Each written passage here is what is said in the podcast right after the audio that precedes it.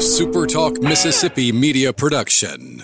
You're listening to Sports Talk Mississippi on demand, presented by Pearl River Resort. Escape to Choctaw, Mississippi and enjoy world class gaming, the Dancing Rabbit Golf Club, and Geyser Falls Water Park. Escape to Pearl River Resort. To the junction, in the grove, and to the top. This, this is Sports Talk Mississippi. On your radio and in the game, right here on Super Talk Mississippi.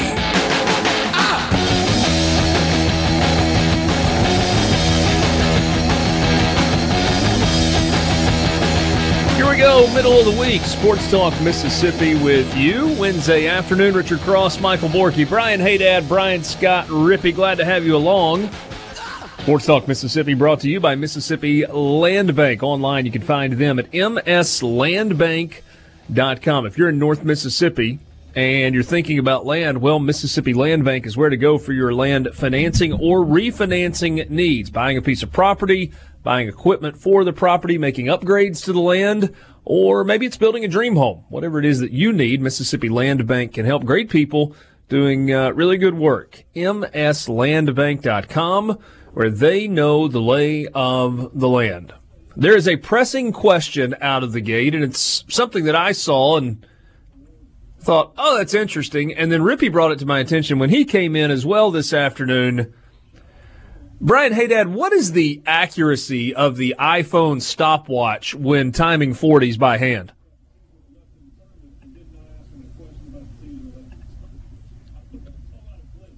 Borky, are we there? Uh, yeah, we should be. That's a he problem, not a you problem today. Oh, well, that's good to know. I'm not sure what's going on with that. So, uh, Brian, hey, Dad, was that? We got it now? Hey, Dad, you there?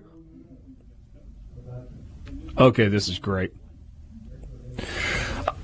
Anyway, we'll uh, we'll get that figured out in a second ago. So Brian Hadad was in Starkville today for Mississippi State's Pro Day. Uh, Rippee got up early after getting in late last night from uh, AutoZone Park, where uh, hundreds of people showed up to watch Ole Miss and Memphis play baseball. At least initially, it was hundreds. It was tens of people by the end of the ball game. Ole Miss got a win there. Mississippi State was in a tight game for a while with Mississippi Valley State last night until they opened up a can of offense late in the ball game. We uh, we're gonna peek. We got a bunch to get to this afternoon. John Gasaway from ESPN.com is going to join us. We'll talk Sweet 16 with him. Uh, we're going to talk with Trey Schaap from the Buzz in Little Rock about the Arkansas situation. We'll talk some draft stuff with John Harris from the Houston Texans. So a lot to get to this afternoon. Let's try this one more time. Hey, Dad. Yes. What was the what what, what is your level of confidence in the accuracy of hand timing 40s with an iPhone stopwatch? Uh, it's, it's it's not great. I was close on some when I saw the official times. I was not close on others.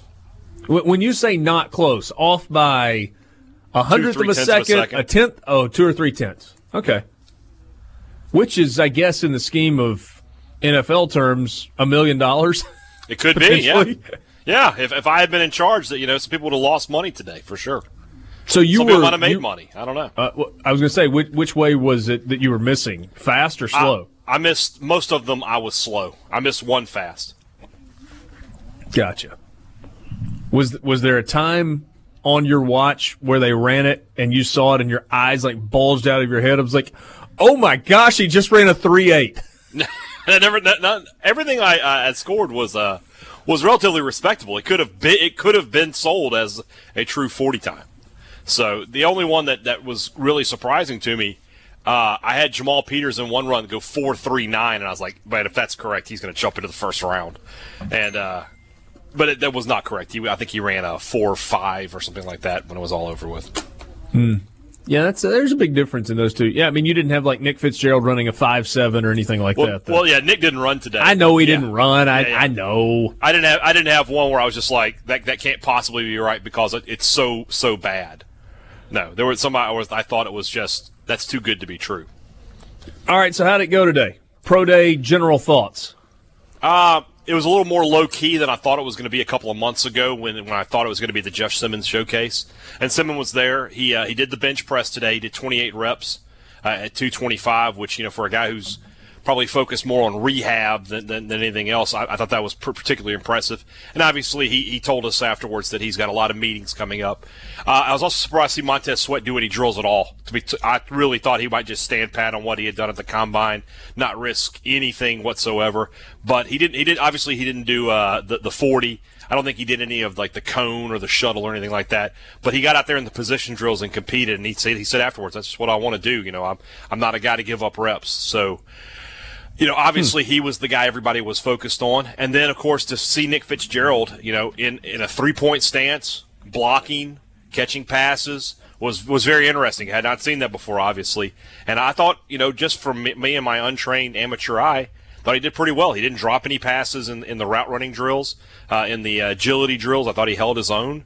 And, uh, you know, he looked comfortable getting down in a, in a stance and, and blocking. So hopefully he did himself some favors today. Well, so the, the blocking part of it aside, when he was running routes, how, how did he look? And again, untrained eye, obviously yeah. you're just watching. It's a, a pro day setup. It's not somebody in pads, but did he look smooth, agile in running routes, comfortable in running routes? I thought so. I thought he looked very fluid. I guess would be the word that they would use. Uh, you know, he wasn't having trouble getting in and out of any breaks.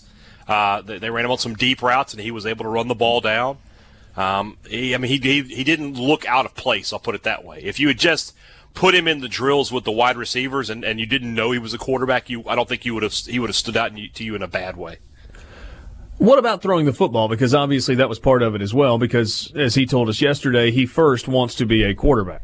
Yeah, watched him do some of that with standing next to Joe Moorhead actually, and I thought for the most part he threw the ball pretty well. His his biggest problem is what it's always been is that he has a fastball. He doesn't really have anything else. Uh, it doesn't matter how short the throw is. He, he's bringing it in pretty quickly. Um, for the most part, though, I thought he, he looked comfortable back there throwing the football. He was relatively accurate. You know, he had a couple of misses here and there, uh, but by and large, I thought he you know he looked very similar to what you saw Please. on the field last year. Say again. I lost you for a second. Hey, Dad. I, I, thought I said by and large he just looked like the same quarterback I've seen for the last you know three years on the field. Which is to say, not an NFL quarterback. Right. In my opinion, I, I, I don't see him as a full time NFL quarterback. No. Um, John Harris this afternoon. I, I look forward to um, asking him about Nick Fitzgerald and us kind of getting into that a little bit more um, because of the you know, the role that Taysom Hill has played with the Saints and the fact that, you know, body types are not terribly difficult. So we'll see. Jason uh, sends us a message on the Sports Talk Mississippi Twitter feed at Sports Talk MISS. And I think he mentioned this yesterday. We just didn't get to it. He said, I want to see how Nick Fitzgerald uh, works at H back or in the slot. Never mind just tight end. How did he look in that type of exercise? Did you see anything today um, that allowed you to have that kind of an observation? Not really. I mean, they had him, you know, in a stance. They had him, you know, coming out of what a wide receiver's break, putting him in motion. So I guess, you know, they didn't just have him lined up with his, his hand out on the ground every play. They, they, they brought him off the line of scrimmage, brought him in motion. So yeah, I mean, they gave him the full complement of looks at, at all receiving positions, I guess you could say. Uh, Sports Talk Mississippi, you can text the show on the C Spire text line 601 879 4395. 601 879 4395. This is an interesting time in the SEC because basketball has reestablished itself as a sport that matters in the Southeastern Conference. You're only a few years removed from having three teams in the NCAA tournament. Last year there were eight. This year there are seven, and there are four teams from the SEC that are playing this weekend in the Sweet 16 and off-season news is dominating. And you've had a couple of either moderately successful or very successful coaches who have lost their jobs in the last week. Mike Anderson announced yesterday no longer the head coach at Arkansas. Kelvin Sampson, uh, by most accounts, is the leading candidate. Avery Johnson, some success at Alabama, maybe not what anybody thought. They went 8 and 10 in the league this year. He was fired after their loss in the first round of the NIT.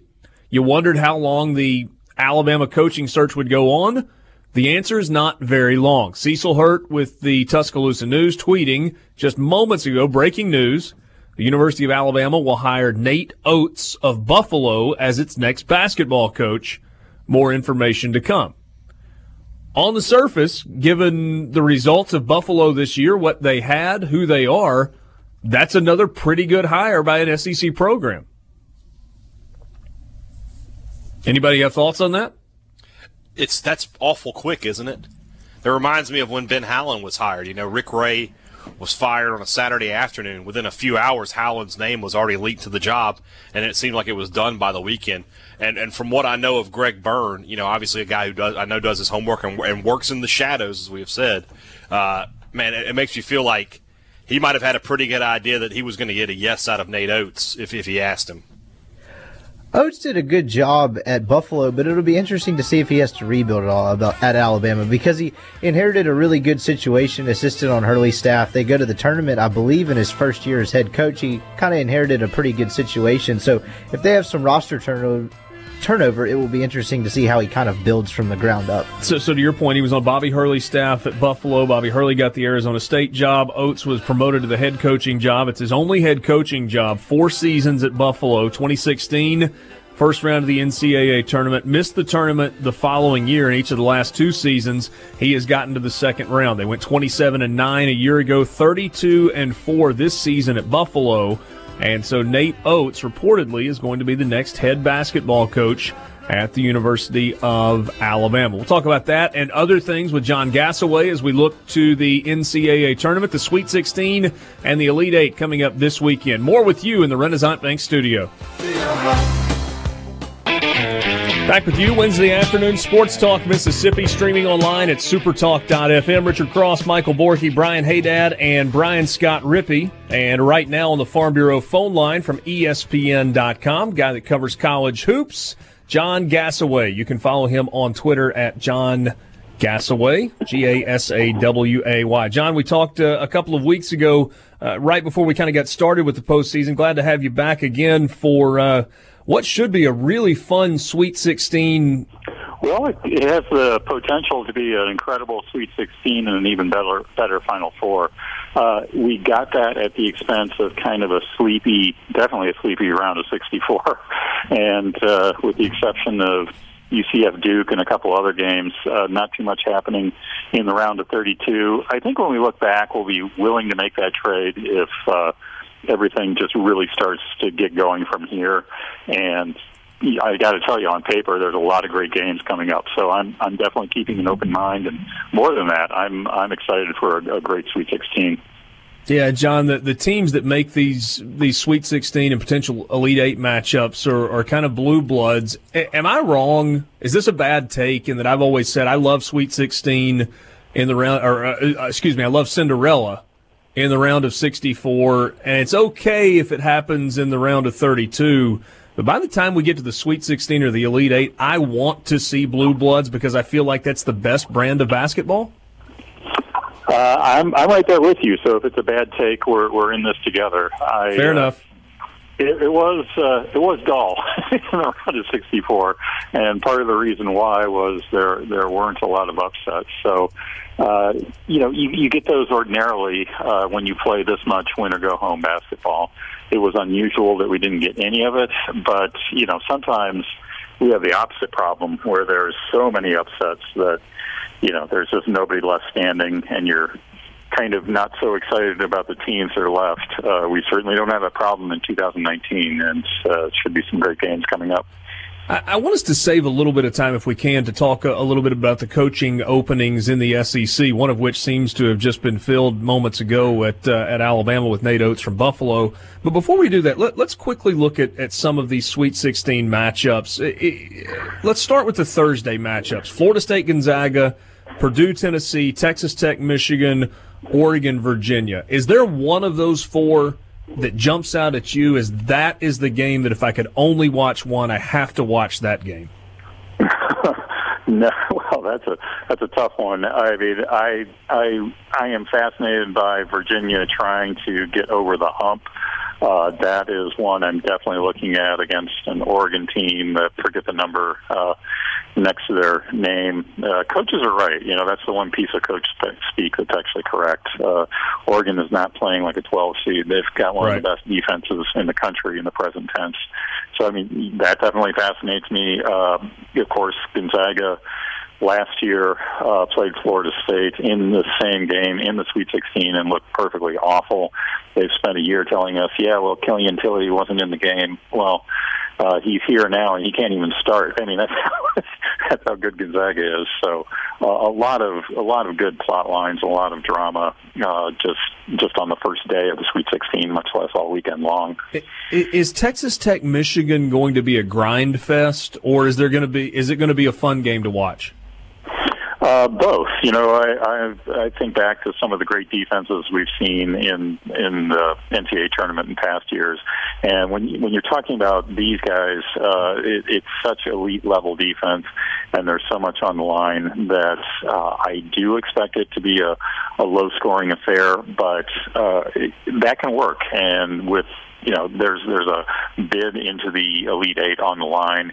Jarrett Culver's a, a great player for Texas Tech. Uh, Xavier Simpson is is fun to watch with his hook shots. Uh, Brazdeikis is coming along very nicely as a freshman who's no longer a freshman by this year.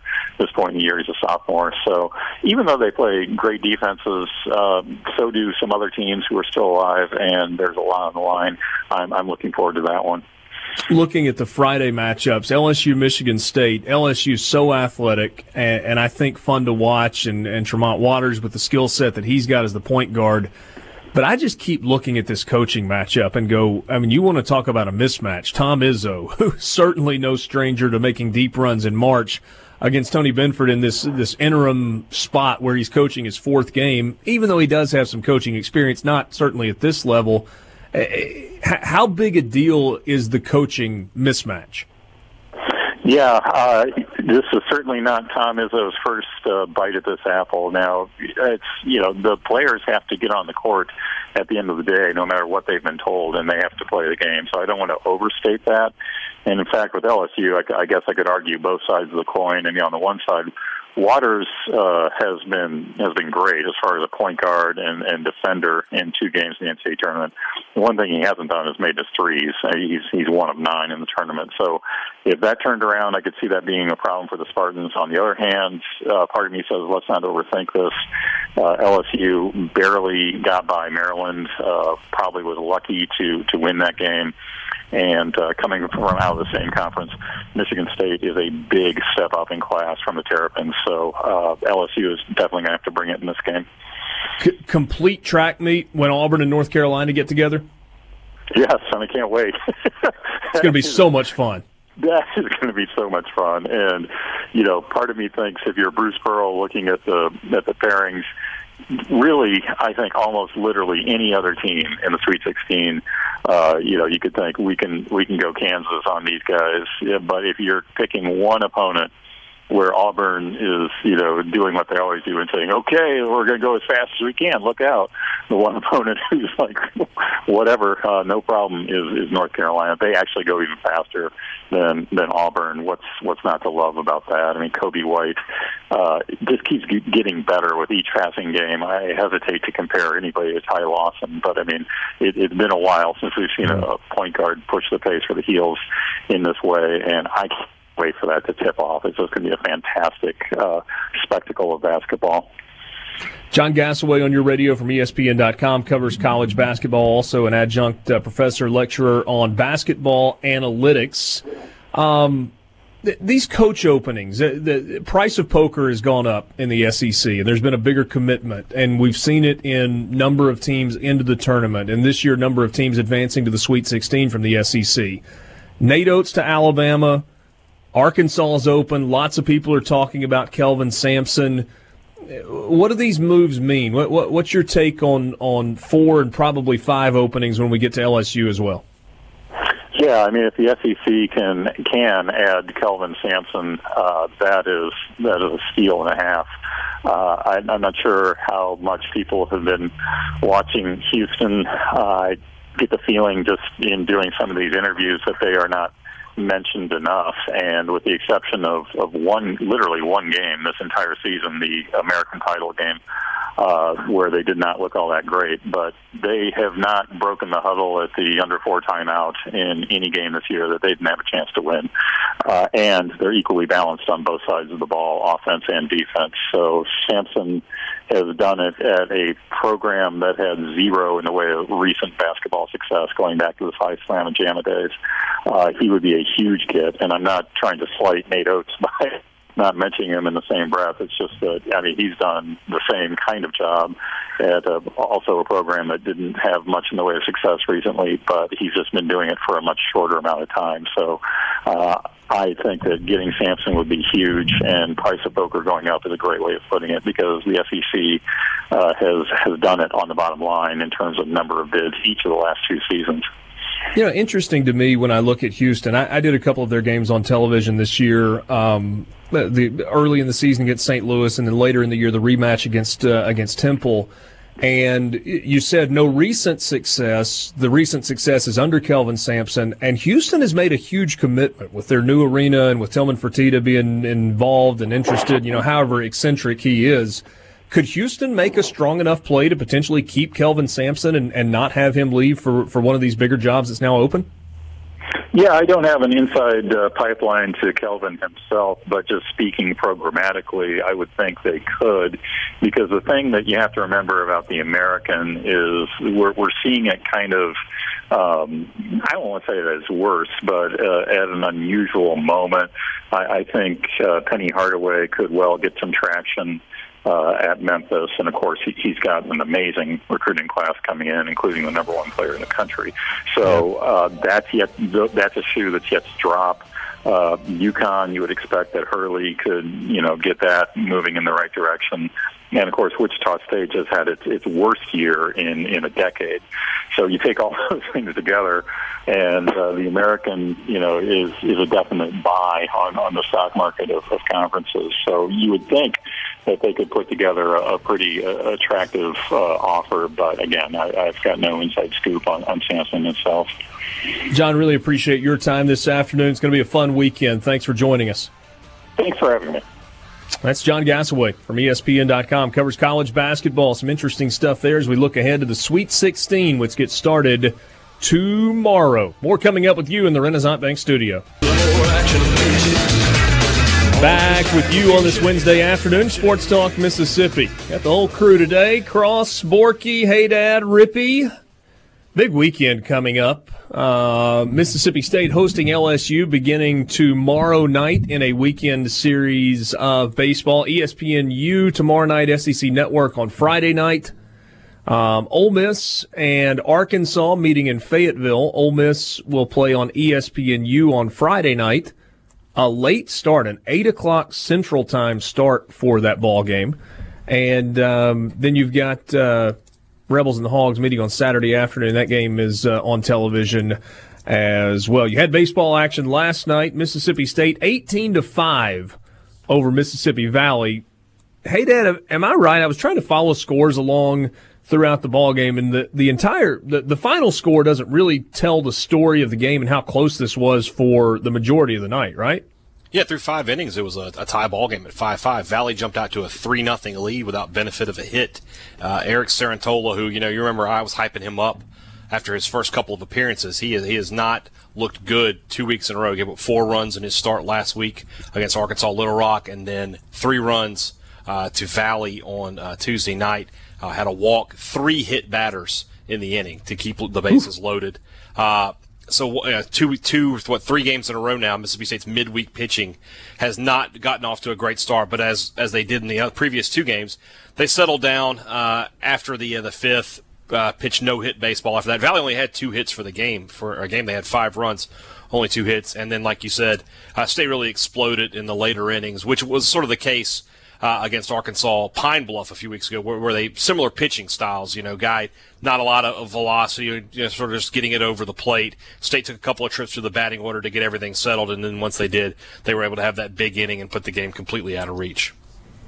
So going into the bottom of the seventh inning, it was seven to 5 mm-hmm. Mississippi State put three runs on uh, three runs on the board in the bottom of the seventh to make it ten to five, and then really stretched it out in the eighth inning uh, for an 18 to 5 win. As far as multi hit games for Mississippi State, Jake Mangum had two hits.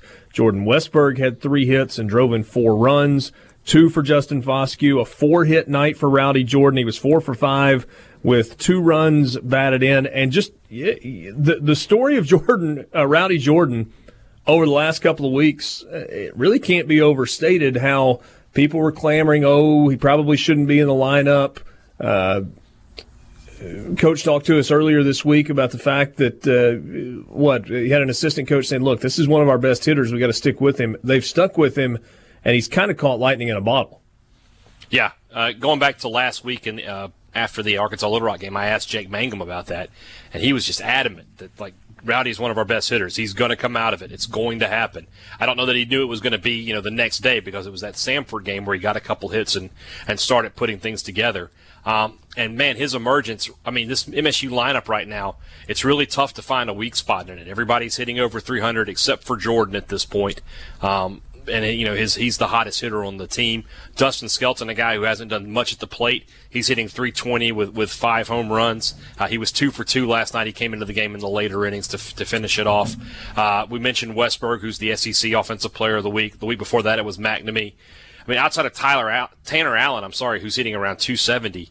That's the lowest batting average in the starting lineup once you get past Rowdy Jordan, who I think will be you know, around 300 in a couple of weeks if he continues to hit like this. So we would talk about MSU's pitching the first few weeks of the season. Now the hitting has sort of taken over and become the story. Jared Liebelt got the win in the ball game, 18 to five. The final. Mississippi State is now 23 and three on the year, and will host LSU starting at six o'clock tomorrow night at uh, at Dudy Noble. Um, to the north of Oxford, I guess to the northwest of Starkville, Ole Miss on the road last night against Memphis, and uh, Rippee, we, we texted some during the game. Uh, one, it wasn't necessarily a work of art, and two, it took forever. Nice little four-hour baseball game. Yeah, very midweekish. On the we were eclipsing two hours in the second inning. Not a whole lot going on. Each team scored four runs in the second inning. Um, yeah, from a pitching wise, they didn't get much out of Jordan Fowler, which is becoming kind of I mean, it's a thing at this point, and so they're going to have to figure out something because they've already lost five midweek games, and if you get beyond that twenty and six threshold in the midweek, you start kind of, you know, threatening to hurt your RPI in terms of some hosting chances. So they're going to have to figure out something there.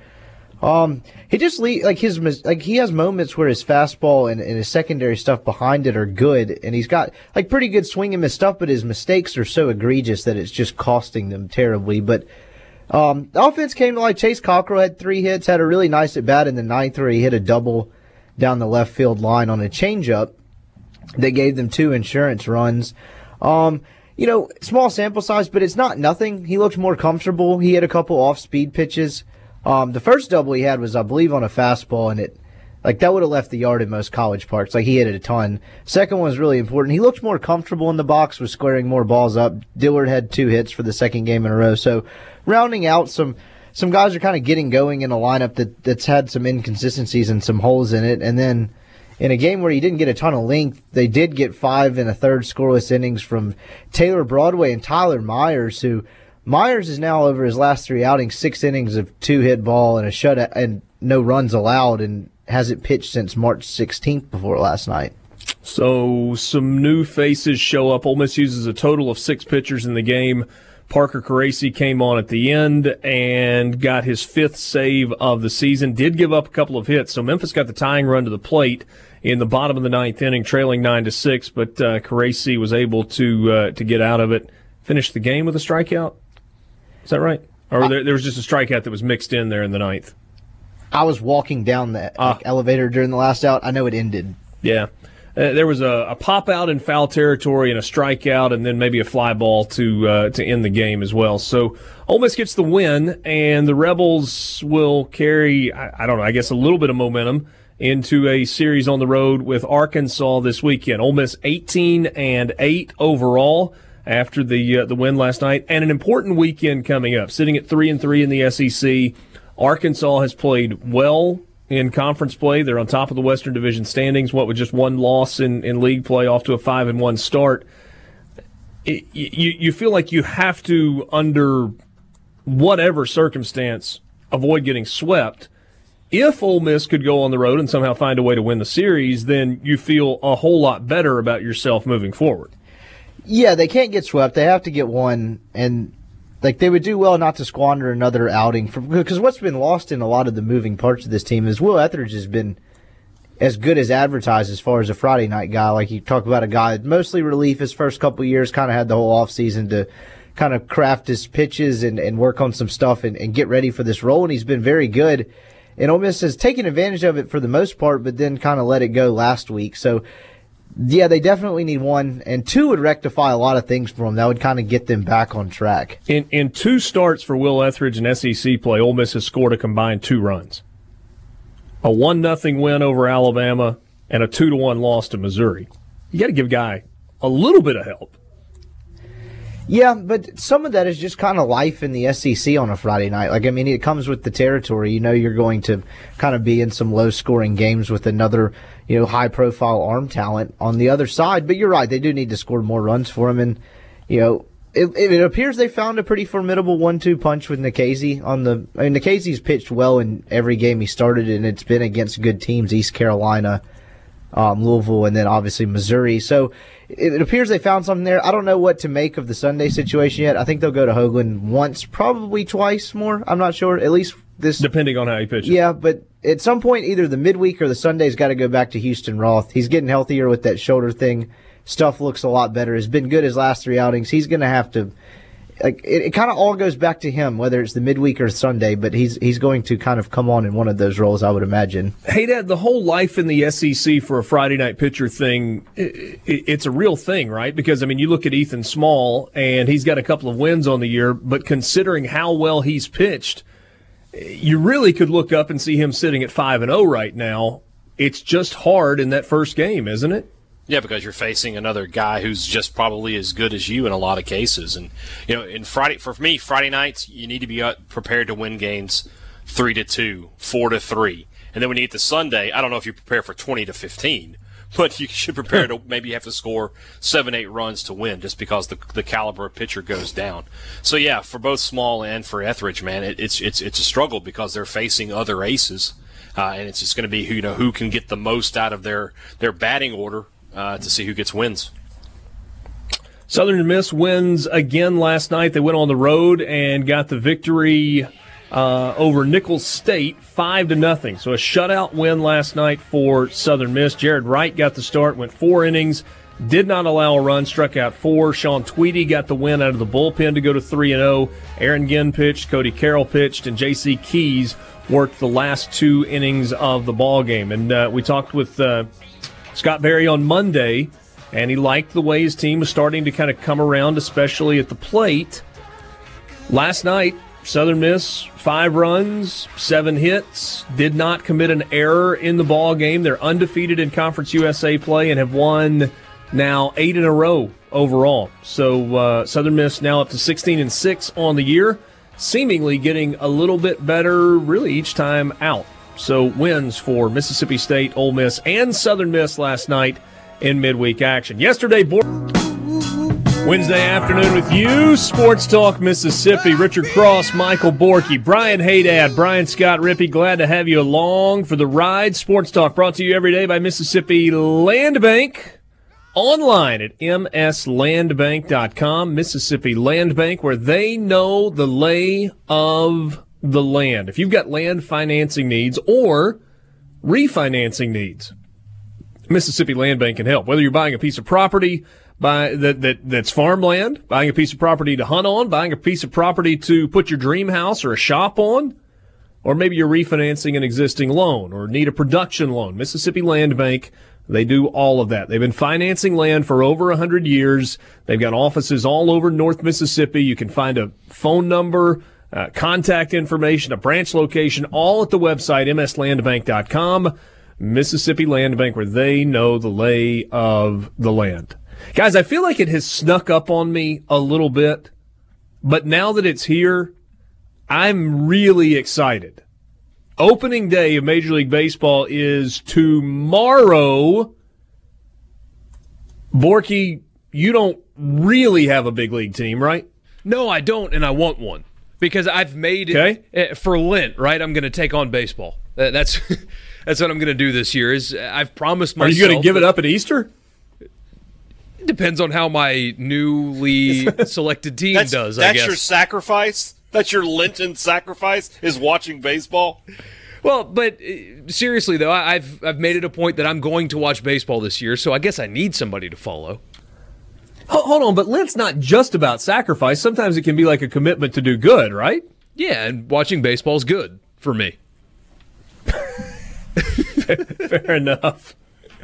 Hadad, you're not you're not fully on board with this line of uh, of conversation, are you? I feel like I feel like that commercial. like, That's not how this works. That's not how any of this works. Supposed Yeah. to give something up.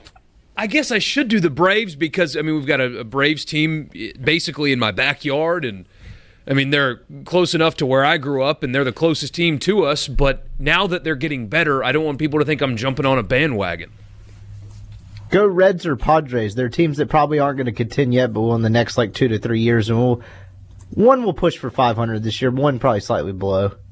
It's kind of like the perfect time to jump on a bandwagon. But how often will I be able to watch the Padres? See, I kind of lucked into uh, New Orleans fandom. The Saints were bad when I moved here, and the Pelicans have always been bad. And so nobody's accusing me of a bandwagon, and I can watch them every time they're on TV.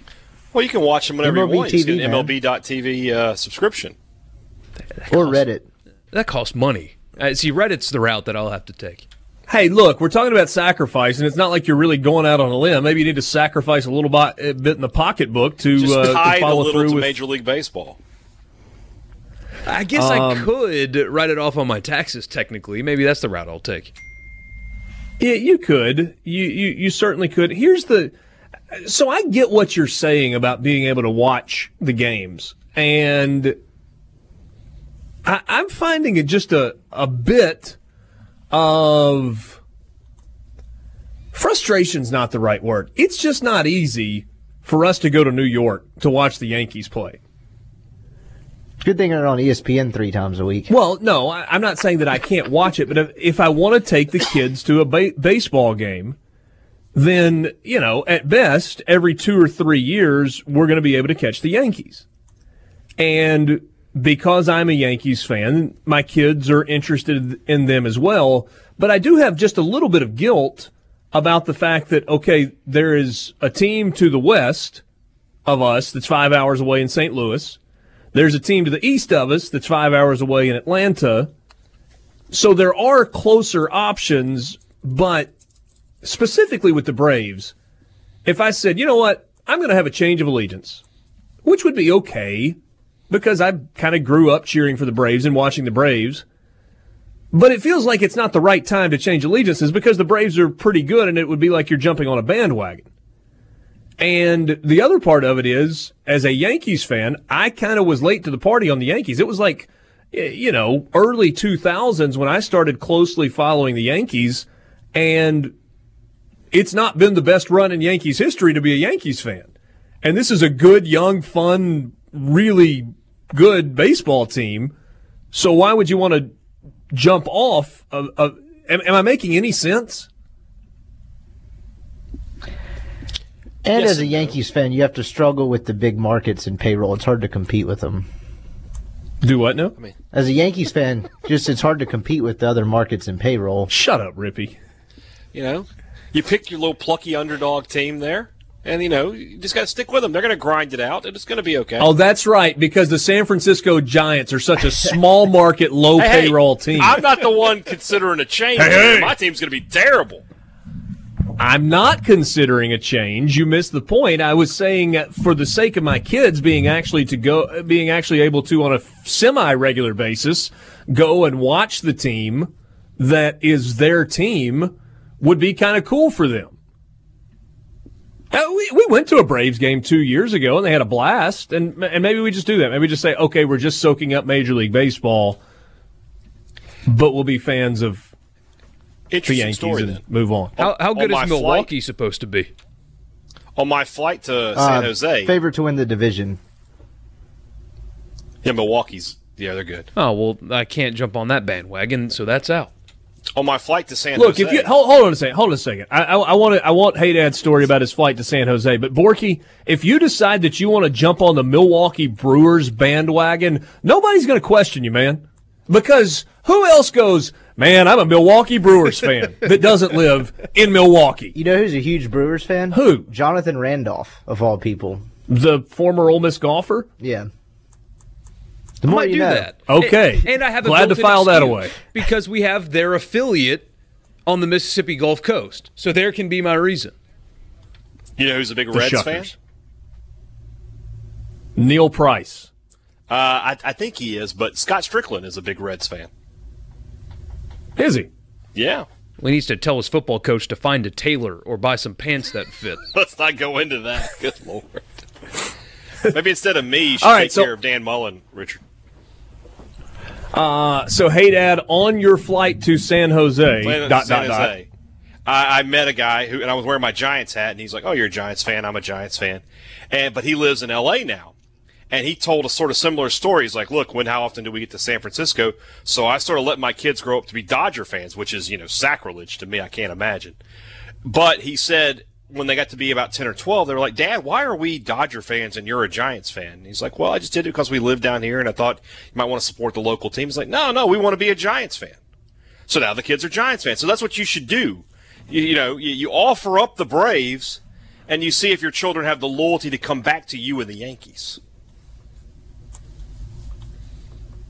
Mm, what if I don't like the potential outcomes? Well, then I guess you're just you're just going to be out of luck on that one. Then. We'll just go watch the Yankees play once every three years. maybe maybe get them in the interleague play in uh, a, a somewhat more close locale somewhere along the way. I guess. Yeah. Uh, are you guys excited about the start of the, the major league season, Rippee? I know you are. A lot. We'll have a good preview show on the podcast tomorrow. Tell us a little more about that. We'll have Reds. Dot, I mean MLB.com beat reporter Mark Sheldon covers the Reds and Chandler Rome who covers the Astros for the Houston Chronicle. All right. lots of good stuff. Chandler's fun great guy. way. I like him. Yeah, I'm excited Uh, since I've been a lifelong Brewers fan. I'm, I'm excited about this season since we're picked to to win the division. I'm Just in overly case you're excited. interested. Yeah, I know you're not. What did your team do to get better this off season? They Hey, did Dad. nothing. Nothing is what they did. They got a new stadium name, right?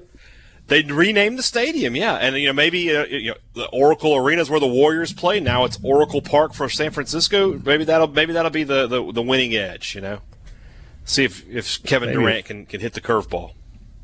I was going to say, if Steph Curry's going to play shortstop for you, maybe you got a shot. Yeah, Opening day games, noon central, Orioles at Yankees, 1205, Mets at Nationals, Cardinals at Brewers a little after 1, Braves at Phillies at 205, Tigers and Blue Jays, Diamondbacks, Dodgers, Astros. eh, By the way, is there anything that is more beautiful than watching opening day at Dodger Stadium? It- my my whole col- well, uh, okay, fair enough. But my whole college baseball offseason of opening day is 73 and sunny. At Dodger Stadium, opening day is always 73 and sunny. That that that's scientifically proven fact. Um, a little bit of a contrast to the beauty of Dodger Stadium. The Astros will open the season at the Trop against the Tampa Bay Rays. Also, one of the iconic settings in Major League Baseball. Cubs at the Rangers. Rangers playing their last year in this ballpark. Angels and A's. Giants and Padres at 310. Indians, Twins, Rockies, Marlins, Pirates, Reds, White Sox, Royals. And then on ESPN at 6 o'clock tomorrow night, the Red Sox at the Mariners. That is a boatload of daytime baseball for opening day. Sign me up. More coming up with you. Renaissance Bank Studio. Renaissance Bank, understanding you.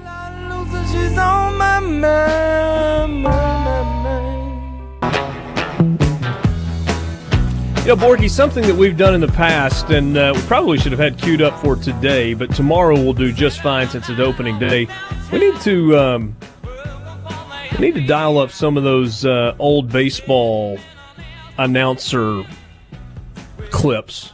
Those are always a lot of fun. Remind me tonight, and I will put a bunch together for you. That'll be a lot of fun. We'll, we'll do that tomorrow as uh, a little tribute to Major League Baseball's opening day. Bring you some some Dizzy Dean and some go uh, some Joe Garagiola and um, we'll, we'll go into the vault and see what all we can find. See what all we can drum up for some uh, old baseball stuff. Do a little little memory lane, a little baseball nostalgia as we roll into a uh, a new Major League Baseball season opening day tomorrow. And no, we're not counting the two games that were played in Tokyo uh, last week. We're just not going to. Yes, two actual games have been played in Major League Baseball, but as I told you yesterday, until I see the red, white, and blue bunting and hear all the teams and all their starting lineups called out, then uh, I'm not on board yet. That that's opening day for uh, for me. Um, Hadad, eh, we talked a little bit in the open. Uh, let's circle back to pro day today from uh, from Mississippi State. It, you said that maybe there wasn't as much juice, as much energy as you thought there would be a couple of months ago, when, when you thought people would be kind of there drooling over Jeffrey Simmons and talking to him and watching all the other things. But still, a bunch of guys from Mississippi State that are going to be drafted. Do you think there's anybody that helped anything today? I think Nick Fitzgerald did, obviously, because he was able to show that he can possibly make this position change and that you can put him out there and let him catch passes, and he has the athleticism and the ability to do that. Um, Jamal Peters ran better today. Uh, he ran, I think, an uh, official was four five five. He had run in the high, in the mid four sixes in uh, in Indianapolis, so he needed to to be better, and he and he was. I think Mark McLaurin did the same. I think he shaved a little bit off of his forty time. He was a a four eight's not going to get it done as, as a safety. Um, beyond that, I thought Gerri Green looked good today, but I mean, I think his I think he's sort of where he's going to be in the draft. He's going to be a mid round pick. You know, I think that he showed the uh, the athleticism though when in drills where they were putting him out in coverage. You know, he didn't he didn't have any liabilities there. He was able to pick off a couple of passes that were a little high. So you know he played some linebacker at Mississippi State, so that's not too too surprising. He, he's always been a good athlete. Um, but as far as somebody who just had a, a a huge day and maybe shot up draft boards, the only guy, and I wouldn't say he shot up a draft board because he's definitely going to be a guy who gets a free agent look, is Chris Rayford, who uh, ran the fastest 40 of the day. He was at 4.45. Um, his film is going to be one of a guy who can make an NFL team due to what he does on special teams. He is a, fa- a fantastic special teams player. We were discussing him, and, and we said if there was a record at MSU for most punts downed inside the five, Chris Rayford would hold it. He's just a great special teams player. So that's obviously obviously not anything that's going to help him in with the draft status. But you know that's a guy who, when he gets into camp, if, if somebody can give him an invite to a camp, can can, can make an impression there. And, and running a four four five is going to get somebody's attention, I would think. Have we gotten to the point where 40 times uh, there's just not much that can can make you go wow when you talk about a 40 time? Uh, unless you're talking about that some somebody that's in like the four threes. Well, or if a 260 pounder runs a 441, I'll catch, that catches my attention. When when Montez Sweat does what he does, but yeah, you're right. Unless somebody is at you know what, what did Zedrick Woods run like a 428, 429? That catches my attention. Yes. Four three catches my attention. But if you're a a major college skill position player and you're between four four and four six, that's what I expect you to be at. You know, I expect if you're not in that range, I I don't understand. You know why you were productive. Uh, you obviously had something else going on for you. So yeah, we're all sort of numb to the times at this point, unless they are just ab- absurd, like say Montez Sweats was. Rippee, you'll be at Ole Miss's Pro Day on uh, on Friday. Do you have any expectation at all going into that of what you might see, or, or guys that have the opportunity to potentially improve their their draft stock? I guess one off the radar would be Zedrick Woods after what he did at the 40 at the combine, but I don't know. I mean, it, it seems like DK Metcalf kind of showed all he could show, but I mean, there'll be a couple minor things, but I don't know about anything major for somebody just kind of shooting up. But you never really know going into those things. Borky, anybody that you're interested in from from either Mississippi State's Pro Day today or what Ole Miss has coming up on uh, on Friday? Well, I know it's an easy answer. I'm really fascinated with what they're going to do with Nick Fitzgerald because eh, people use the Taysom Hill thing and for good reason because Taysom Hill was a college quarterback, a pretty good one. He battled injuries, but he was a pretty good college quarterback that is now not playing quarterback, and he's going to have a roster spot for a decade or more, and he may never actually be a starting quarterback. But they're slightly different athletes. Fitzgerald's a little bit bigger. And I think Taysom Hill's got more of a, a, swiftness, lateral quickness to him than Fitzgerald does. And they were working him out at tight end today, uh, teaching him blocking. And Taysom Hill's more of a flex, and he does stuff on special teams. I, I want to know how they're going to use him because I, I even though I wasn't at pro day today, the, the, tape tells it. He's not a future NFL starting quarterback. At, at, at some point, you are what you are, and just the accuracy is not there to be an NFL starting quarterback but the athleticism is absolutely there. But he's different than Taysom Hill. He's just bigger. Quite frankly, he's just a bigger guy. So how are they going to use he's him? He's faster too, isn't he, he? Yeah, he's faster. I don't think he's as quick, but he is faster straight line than Taysom Hill is. So so who sees what out of him is what I'm fascinated in the the issue with, with Fitzgerald too, with talking about comparing him to Taysom Hill is I don't think he gives you anything on special teams the way Hill does because it's six foot five and 230 pounds. I mean that's that's not somebody who's going to return punts and kicks. He's, he's just he's just too big to do that. So that's that's one sort of you know check mark against him as far as filling that same sort of role. But as far as you know running the ball, catching the ball, and then providing the occasional trick play where you can throw the ball, I think Fitzgerald's very capable of doing that.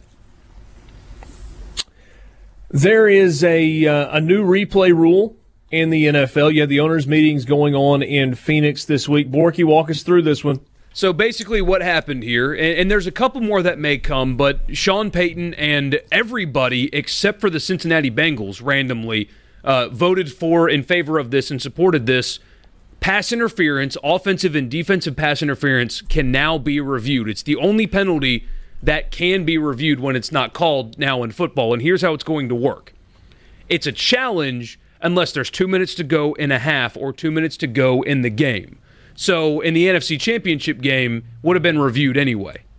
But generally speaking, it's just a challenge. So if you think there's PI or you think there was a PI that was called that's not, you have to drop your challenge flag. One of your three, and if you lose it, you only have two. But if it's within the last two minutes of the game or the half, they will just go to the replay booth if it's controversial or close in any way. Are you on board with this? As long as they execute it well. Uh, my biggest thing uh, the NFL is perfect with game speed and flow. It is it is so much better than college football with flow and game speed. The NFL game lasts 3 hours and 15 minutes every Sunday. They rarely overlap, they rarely go long. The flow and the speed of the game is perfect. My fear is in the last 2 minutes of a game what what is what's a play that's relatively common? A Hail Mary. A Hail Mary. How much pushing and shoving and carrying on goes on when a ball is thrown out of the back of the end zone in a Hail Mary? So, what is stopping a coach from dropping a challenge flag, saying there was pass interference in that scrum, and then getting them getting another 15 yards? I don't like this. I think that everything officiating could be solved by the sky judge because that would just be egregious no calls that would be fixed, right? Well, this there, there's a little bit muddy water here, and if every time oh, okay, go ahead. Well, well, I was just going to say, let's play that out for a second. Let's say you you throw a hail mary at the end of the game, the defense pushes off, bats it down, head coach has a challenge flag left although it's within two minutes, so I guess they would review it regardless. But I mean, a coach, like for emphasis, right, could throw his challenge flag and say, I am challenging the fact that pass interference was called. If you go to a review and it's clear that you've got pass interference, you don't have the luxury of not calling it, do you? Right. You got to do it.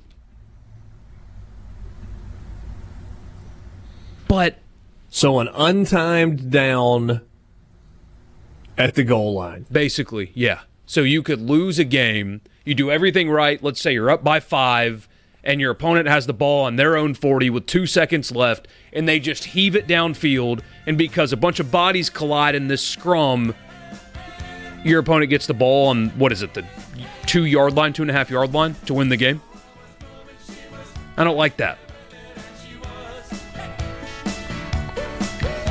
Pretty well thought out. Yeah, I think it's a slippery slope too. I agree with Borky because most pass interferences don't like resemble the egregiousness of the A- NFC Championship one. Sure. We'll see where it goes. So the final rule change that was approved was dubbed Rule 6C. They had to go through four different iterations of the rule before they got one that everybody could um, could agree. Sean Payton said it felt like we had to go around the block twice, and then we arrived at the right address. John Harris from the Houston Texans will join us next on the Farm Bureau phone line. Sports Talk Mississippi Wednesday afternoon, brought to you every day by Mississippi Land Bank. Right now, we go to the Farm Bureau phone line. Check out favorites.com and go with the home team. John Harris. John Boy, what's up? What's going on, Richard? How you doing? Man, we're in inside a month until the NFL draft. Are you excited? Yeah, I'm just making sure that I got my work done. You know, you know how that goes. You know, you got so long to kind of finish your project. I mean, when you were in college, I remember being in college and I had this engineering project I had to do, and I knew it was going to take me a while. And I started on it in like September, October. I was like, yeah, you know, I'll get there, I'll get it done, and then of course you're scrambling the last couple of weeks to make sure you got everything ready to go. But yeah, I think everybody in this building is ready to ready to have it have it in place. You know, they've got to do the pro days and finish those up, and then get the on-campus visits and get those done. But Brian Gaine, the general manager of the Texans, he told us going to the combine that he had his board already set. The board was already set Oh, going wow. to the combine, and that the only movement really would be if just something absolutely unforeseen happened. So it just goes to show that in some some cases, what a guy does at the combine is going to matter to some teams. But you know that's kind of the Parcells way, and that's where Brian Gaine kind of learned all his he learned his tricks of the trade was under under Bill Parcells. So it wasn't too surprising when we heard that, but he had it done by the combine. So they're just kind of moving things around, just making sure that where they have everything is where they want it, and all these interviews and pro day things are just confirmation of that, and then they'll finally be able to make a choice in the first round, unlike they uh, had last year. They sit that one out, which was kind of weird last year, but I got three picks in the top 55 and four in the top 86. So we got to find two or three starters that can come in and impact the team right away, Richard. Yeah, that's that, that's interesting. In particular, what you say about having your board set before the combine, because I wanted to ask you how much these pro days have an impact on teams and what they're looking at. The, the combine is the big event, but then almost every major school has a pro day, and sometimes that's for like off the radar guys, but sometimes it's when you got a guy that you're looking at in the first round or maybe the first two days, and and you want to see a little bit more. So, how many teams take the approach that the, the Texans take, where they just want to see one more thing or maybe fine tune, versus they're still looking for diamonds in the rough? Well, I think I think you're right. I think it the the pro day situation becomes more about getting the diamonds in the rough, if you will. And I'll give you an example. I went down. I went up to College Station. I went to go see A and M pro day yesterday, and I think A and M had seven or eight players to combine, and not one of them did anything other than position drills. That's it. That's all they. That's all they ended up doing was position drills. So it was an opportunity for the 12th man, Cullen Gillaspia, to to do his, you know, to have his day. And then you look around going, wait a second, that guy who was a 12th man walk on and would have free beer anywhere he wanted on campus because he was the 12th man at A&M, just ran four, five, six in the 40 at 240 pounds. Like, wait a second, maybe we need to look at this guy. So I think it's for those kind of players, the diamonds in the rough, if you will. I think the the day one, day two guys, I think it's pretty much like they've done what they can. And and, I got to thinking about this because tomorrow is University of Houston's pro day. Ed Oliver. And Richard, I'll ask you, if if Ed Oliver came to you and said, "Should I do anything tomorrow?" Because Ed at the combine, he did the bench press, he did uh, short shuttle, and he did the three. Uh, no, he did did the vertical jump and broad jump. He didn't do position drills. He didn't run his forty. He didn't do any of that. And if Ed came to me and said, "I'm I'm not going to do the workout tomorrow," I'd say, "Yeah, you don't need to." Even though he hasn't run a forty, even though he hasn't done a position workout, why should he? Because Ed Oliver is going to be a top 15 pick no matter what. And if he's not, there's going to be some team sitting in the 20s going, you guys are going to let Ed Oliver fall to me because you're mad at him because he didn't do a pro day? I'll take him. Come on. You know, and then somebody's going to screw up and let him go all the way to 32, and there's New England, and Bill Belichick saying, good, you're going to let me have that Oliver? Really? Okay, we'll take it. So, from that perspective, NFL teams, they're, they're, they're proud, but they're not stupid. And so there's some guys I think that could just go through a workout and, and just say, look, I'm not doing it. Like Montez Sweat. I don't, Montez, you know, and I know his agent. His agent's a good friend of mine. And the, he, the agent told me, Rodney told me, you know, Tez wants to do everything. And Rodney's like, look, you've done what you needed to do. You know, he's having to kind of pull Tez back. But Ed's always hmm. been kind of a different guy. And I guarantee you there's some guys sitting up in that top 12 to 15. Take a guy like Greedy Williams. Greedy Williams ran, he did what he needed to do. He ran a 4.37 or whatever it was the combine. He doesn't have to do anymore. Really? What does he have to prove? That he should backpedal? I mean, the guy ran 4.37. You know, if you don't like it, and if you don't like him, you're not going to draft him regardless of what he does at a pro day or not. So I think the pro days are more for the guys that are kind of off the beaten path, guys maybe you hadn't thought of, guys maybe not thinking of, guys didn't get a combine invite. Um, those are the kind of guys I think pro day is perfect for, and that's where I think the pro days make the most sense. I don't think it makes sense for these first and second, even third rounders, to be honest. It's only an opportunity for them to get injured. Like Sidney Jones did at University of Washington. He would have been a top 15 pick two years ago, but he tore up his Achilles and he ended up falling to the second round. That cost him huge money. Why was he even working out at pro day? He just worked out the combine. So I think the pro day is for those guys that have some athletic ability that might have a shot, and they get one final chance to show it to the NFL scouts. John Brian Hadad here, and you mentioned injuries. Talk about Jeff Simmons a little bit. Where was he on the draft board for you before his injury? Where is he now, and, where do you think he's going to end up? Uh, Jeffrey Simmons? Yes. Uh, I, on my Harris 100, he was number four overall. And I didn't move him. And I know, look, I know we talked about this before. I know he's got the video off the field. Uh, but you guys and everybody I've talked to has said, look, when you got to Mississippi State, he did everything the way you're supposed to do it. He was a true professional. There were no issues. Uh, I think that uh, he's got, and of course, the ACL.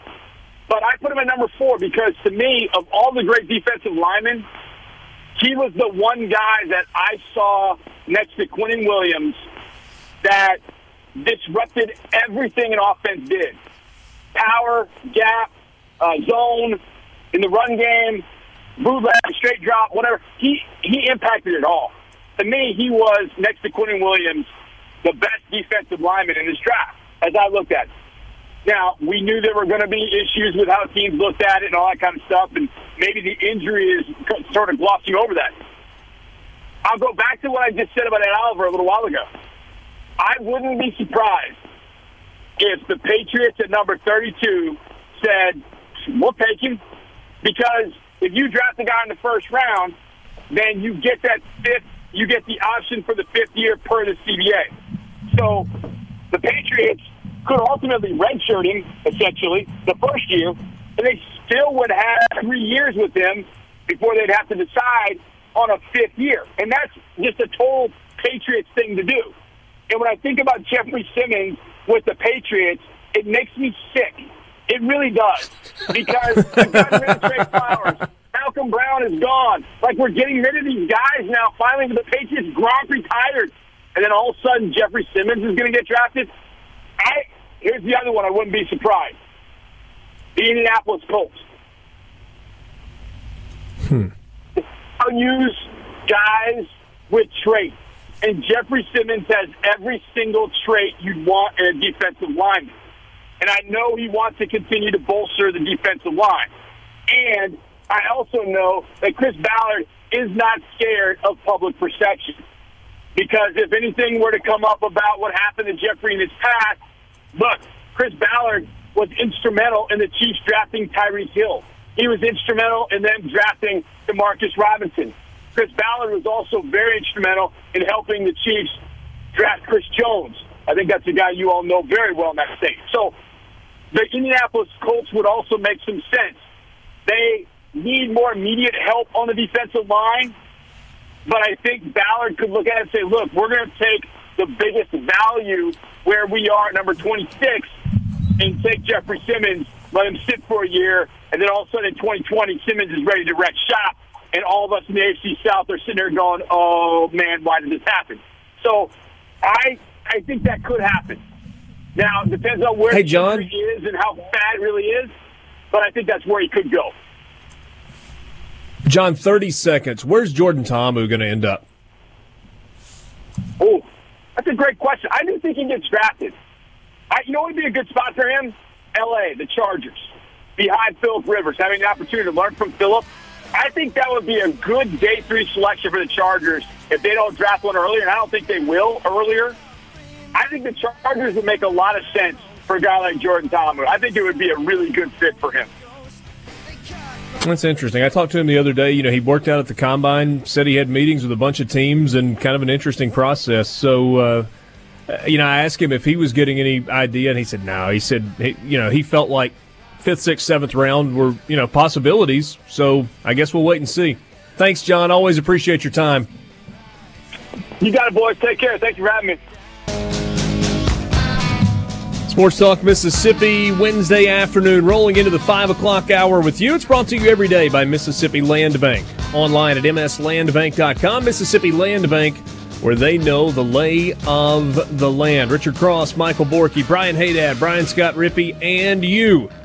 And today for the 5 o'clock hour, we'll push the college football fix back just a bit and bring in Trey Schaap from 103.7 The Buzz in Little Rock. Been covering Arkansas for a long time. You're getting old, You've been doing this for a long time, right?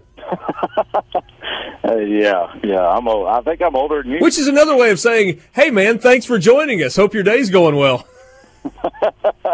yes, exactly. Glad to be here.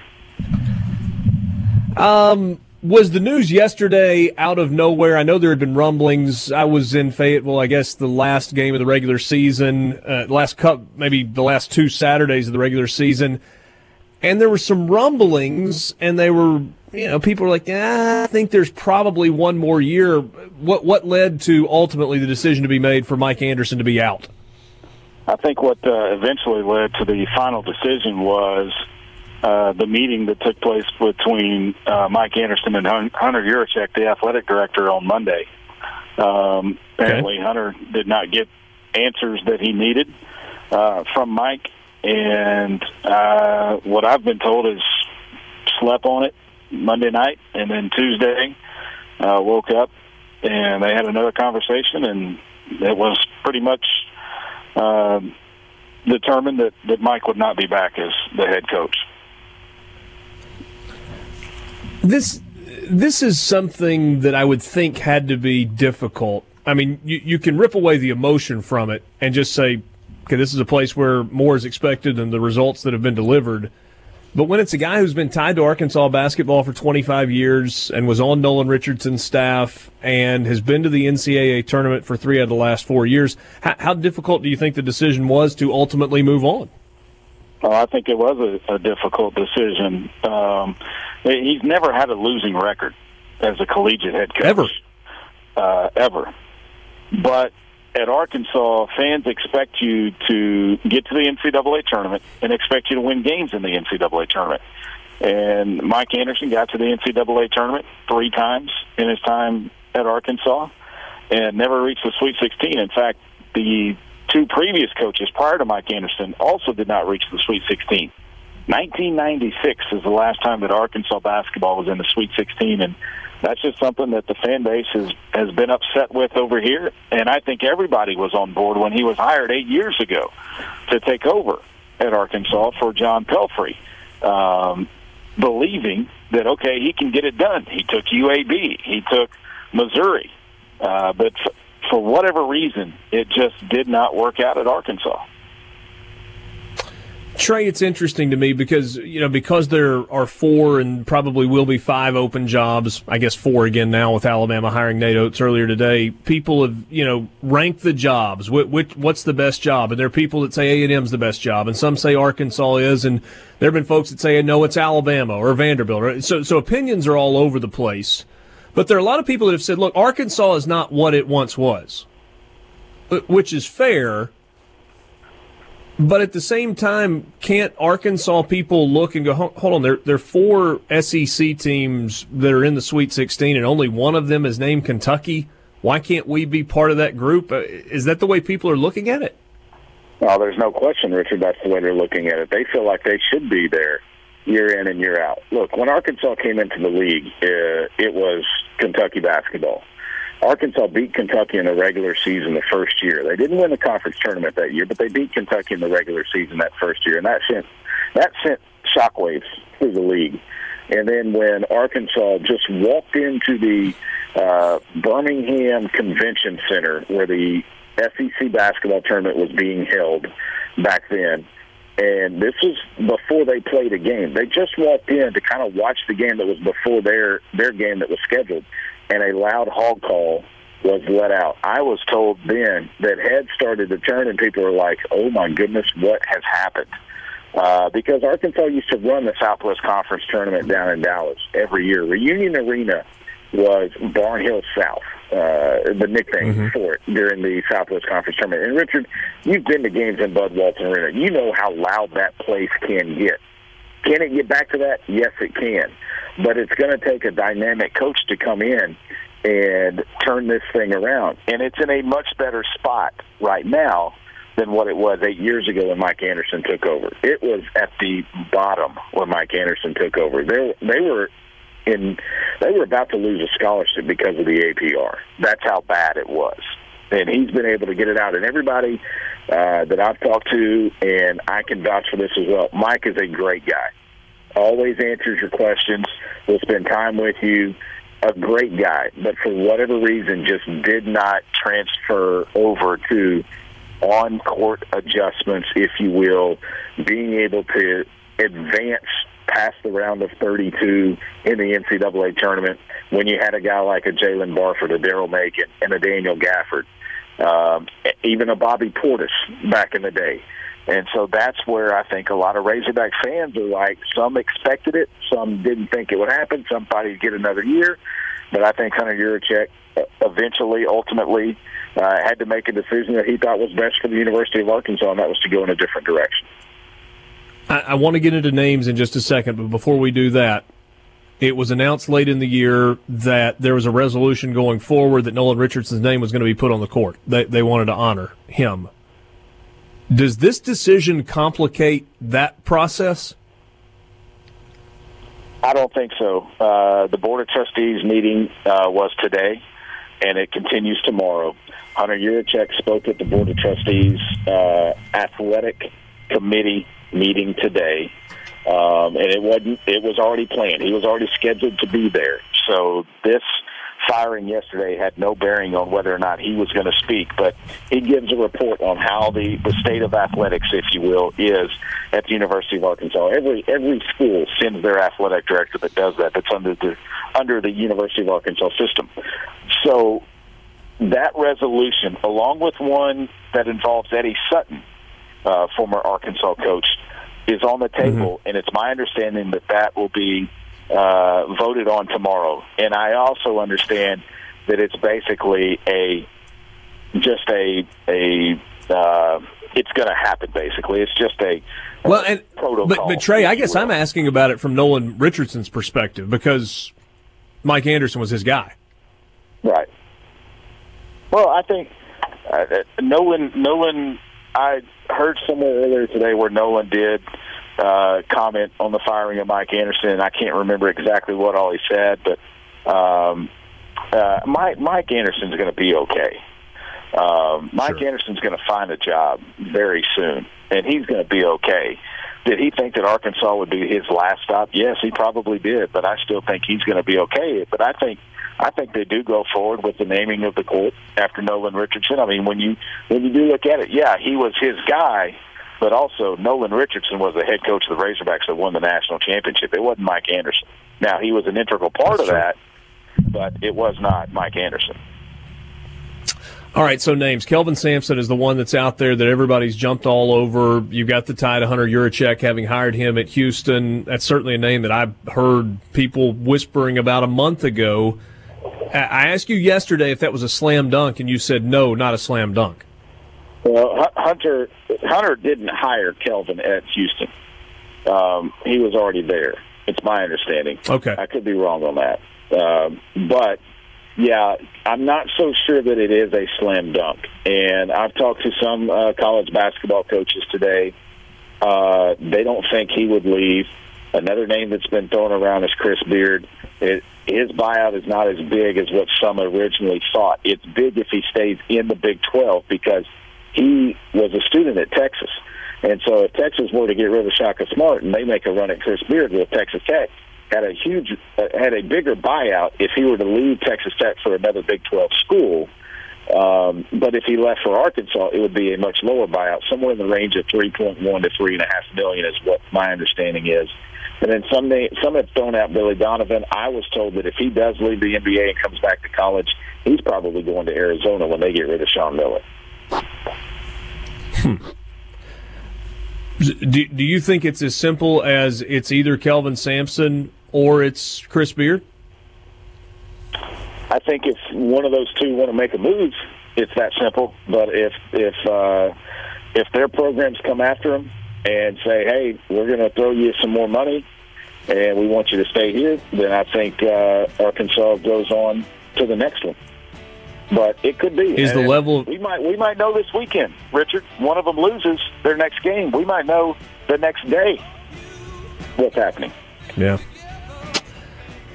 First chance for uh, Hunter Yurachek to really, really well. That's not true. I guess he's made the football hire already, but gotta gotta figure out the basketball deal now as uh, as well. Interesting times in Fayetteville. Trey, appreciate uh, your perspective.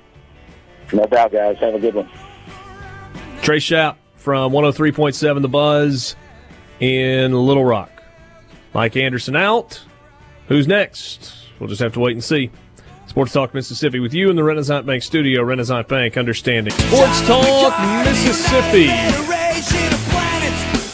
Streaming at supertalk.fm. Glad to have you along. You can text the show 601 879 4395. 601 879 4395. The C Spire text line C Spire customer inspired. Hey, now, what did you think about what um, about what Trey Schaap said about Arkansas fans and expecting to be in the NCAA tournament, advancing to the second weekend on a regular basis? Well, that's what we talked about yesterday and, and expectations. And, you know, for me, Arkansas is in that tier sort of where Mississippi State and Ole Miss are that you're going to have a team where you, you reload and you're going to miss the NCAA tournament, maybe, you know, one out of every four or five years. I, I don't think it's a, a, an unfair expectation to be uh, in the NCAA tournament. I don't think it's an unfair expectation to win a couple of games there. I, but I think that Arkansas fans, than their expectations, and obviously Trey's got a lot more on the ground experience there, but it just seems to me that their expectations might be a little higher than that. They expect to be a you know team that's not only you know in the tournament but as a high seed, maybe competing for the SEC championship and and making the Sweet 16 on a more regular basis. And I don't know if that expectation is fair. They're like Memphis. Their perception of what they are is not actually what they are. Yeah, that's that's a good example. But is it wrong for them to expect it? They haven't made a Sweet 16 since 1996. Why would you expect that at this point? right. Because it's been a long time now. It's been 25 years, but they won a national championship and then played in the title game in consecutive years. I mean, I know you weren't born, but that, I mean, I remember that vividly. But I does mean, it matter so- that you remember it? I mean, I mean, I guess at what point do you consider his history of success to be obsolete? Uh, because if you're talking, I mean, mid '90s, these kids weren't alive that they're recruiting, so you can't say, "Well, you I- remember our NCAA tournament run?" Their parents probably hardly remember. Well, See, see, that's where I would disagree, and and I think that is why it's so hard to let go. It's real easy for me to go. It's 25 years ago. These kids were never weren't even born at that time, but so I'm 38. So basically, people all over college that, that follow college basketball between the ages of about 33 and until death, who still have their faculties remember Nolan Richardson, 40 Minutes of Hell, Scotty Thurman, Corliss Williamson, Alex Dillard, that whole deal. Because it was that big of a deal in college basketball. Anybody 30 or younger, they only know about it because their parents told them about it or they've seen videos of it. Maybe with a few exceptions of, you know, lifelong diehard Razorback fans. But I mean, if you're talking about 30 years ago, those people would have been five years old. Yeah, so, there's my question. when is it irrelevant? Yeah, I mean, when a significant portion of your fan base vividly remembers it, I don't think it's irrelevant for the fans. It may be irrelevant for the current coach or for the players they're recruiting, but that to me is the reason that the fan expectations are still there. I mean, 1994, do you know who won the, the football national title that year? Nebraska. How irrelevant are they and their expectations now? I mean, when's the last Seton time Nebraska Hall. hasn't been good since 1990 hasn't won a national title since 1997 and hasn't been a real player in college football beyond being, you know, a consistent 9-10 win team for a few years, but in the national title race, no, not anymore. They, there are some teams that can stand the test of time. And in football, it's Alabama, it's it's it's it's Ohio State. You know, in, in basketball, it's Duke and Kentucky and North Carolina. Arkansas is not one of them for basketball. They're just not. They're yeah, not but even even last. those teams you mentioned had their day in the wilderness. Yeah, but they have a day in the wilderness. They maybe a one down year. I mean, Luke Fickell takes over for Jim Tressel in that interim role, and they go six and six. The next year, Urban Meyer's there, and they're twelve and zero. You know, Arkansas hasn't been. Yeah, but you're. Co- you, yeah, but hold on a second. Now you're you're completely dismissing the entire John Cooper era, and you're dismissing Alabama football from 1993 until 2006. John I mean, Cooper I, I once might be, punted. But what I'm saying is, those programs. I mean, in 1999, Alabama won the SEC, and, and you know, uh, I'm pretty sure that Ohio State had a couple years where I think they either won the Big Ten or were close to it. Arkansas hasn't been to the Sweet 16 since 1996. You know, that that's that's the height of irrelevancy.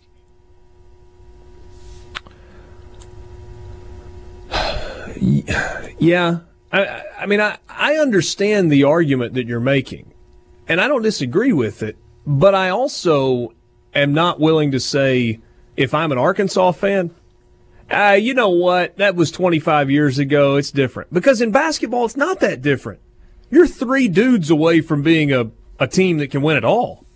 Yeah. And if you find the right coach with the right shoe company connections, you can get those three dudes tomorrow. But maybe that's a little bit hamstrung this year. Yeah, I mean they missed out on Marcus Monk, who you know would have been a big time player for them. Might have been a guy who could have gotten them to the second weekend.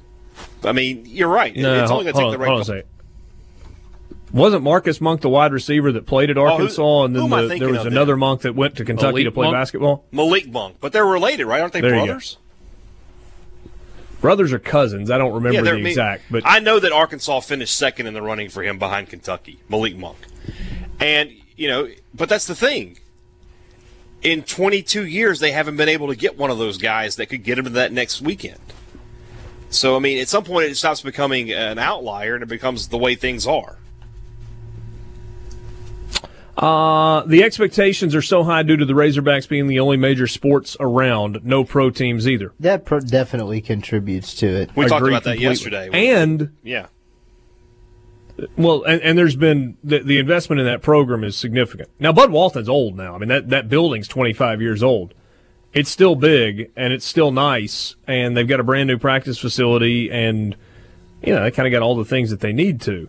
Um, what about this? Here's a uh, a text from a six six two number uh, that says, "I think Arkansas fan ex- uh, expectations are right on. I'm a state fan, and I have those same expectations, and we only made one Final Four. It points to Rick Stansbury being legit. Um, but I mean, same same principle. That was a long time ago. Yeah, and everybody's one really good hire away from winning a title.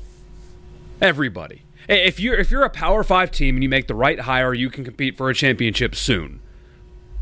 But I, I guess In basketball. in, in basketball, and in football, you're not far off either, for the most part. Uh, like in the SEC, there's what 11 schools that if they make the right hire, and some of them it's going to be really hard to do, but would immediately start competing for championships. So, yeah, Arkansas hasn't been good for a long time, but if they hire the right guy, they can compete for a title in two years. Absolutely. Is Kelvin Sampson the right guy? We know he'll know how to get. He knows how to get players. I mean, he's competing for a title right now at a place with presumably fewer resources. They've invested heavily in basketball, and he's a heck of a ball coach. He's just a heck of a coach. You know, I've heard that Kelvin Sampson is interested in that job, but let's be honest. If Kelvin Sampson wants to go somewhere besides Houston, he's not limited to the Arkansas job. But if he's happy in Houston, and I, I can only take somebody at their word, but the other piece of this is, you know, coaches are going to tell you what they're supposed to tell you. I had a conversation with Kelvin Sampson. I asked him, you know, why Houston? Why are you doing this? Why have you taken on this project when the facilities were that they were? And he said he wanted, at this point in his career, a building project. He wanted to build a program from the bottom up. And he's been able to do that at Houston. Now, if Arkansas comes and offers him four, four and a half million dollars, yeah, it, it- different kind of building job, I guess. Maybe looks at it differently. I don't know.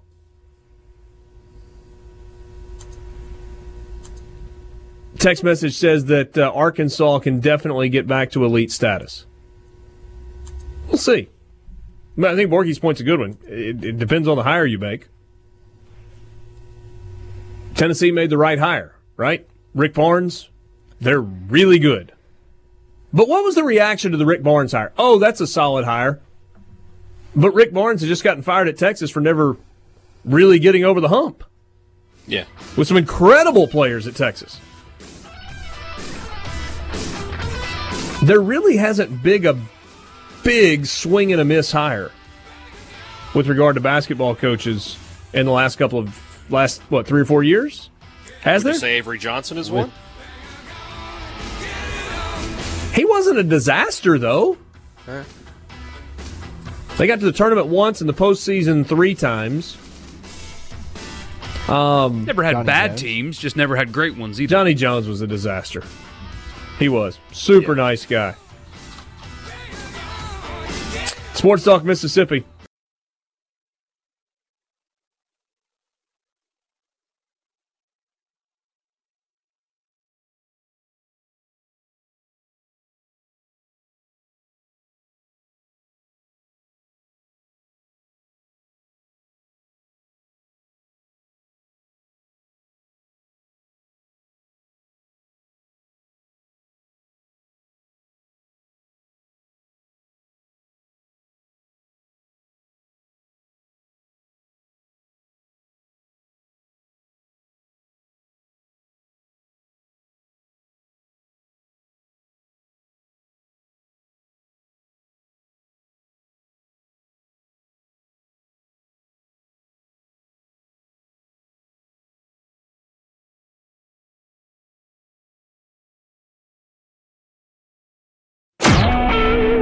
SuperTalk Mississippi media production.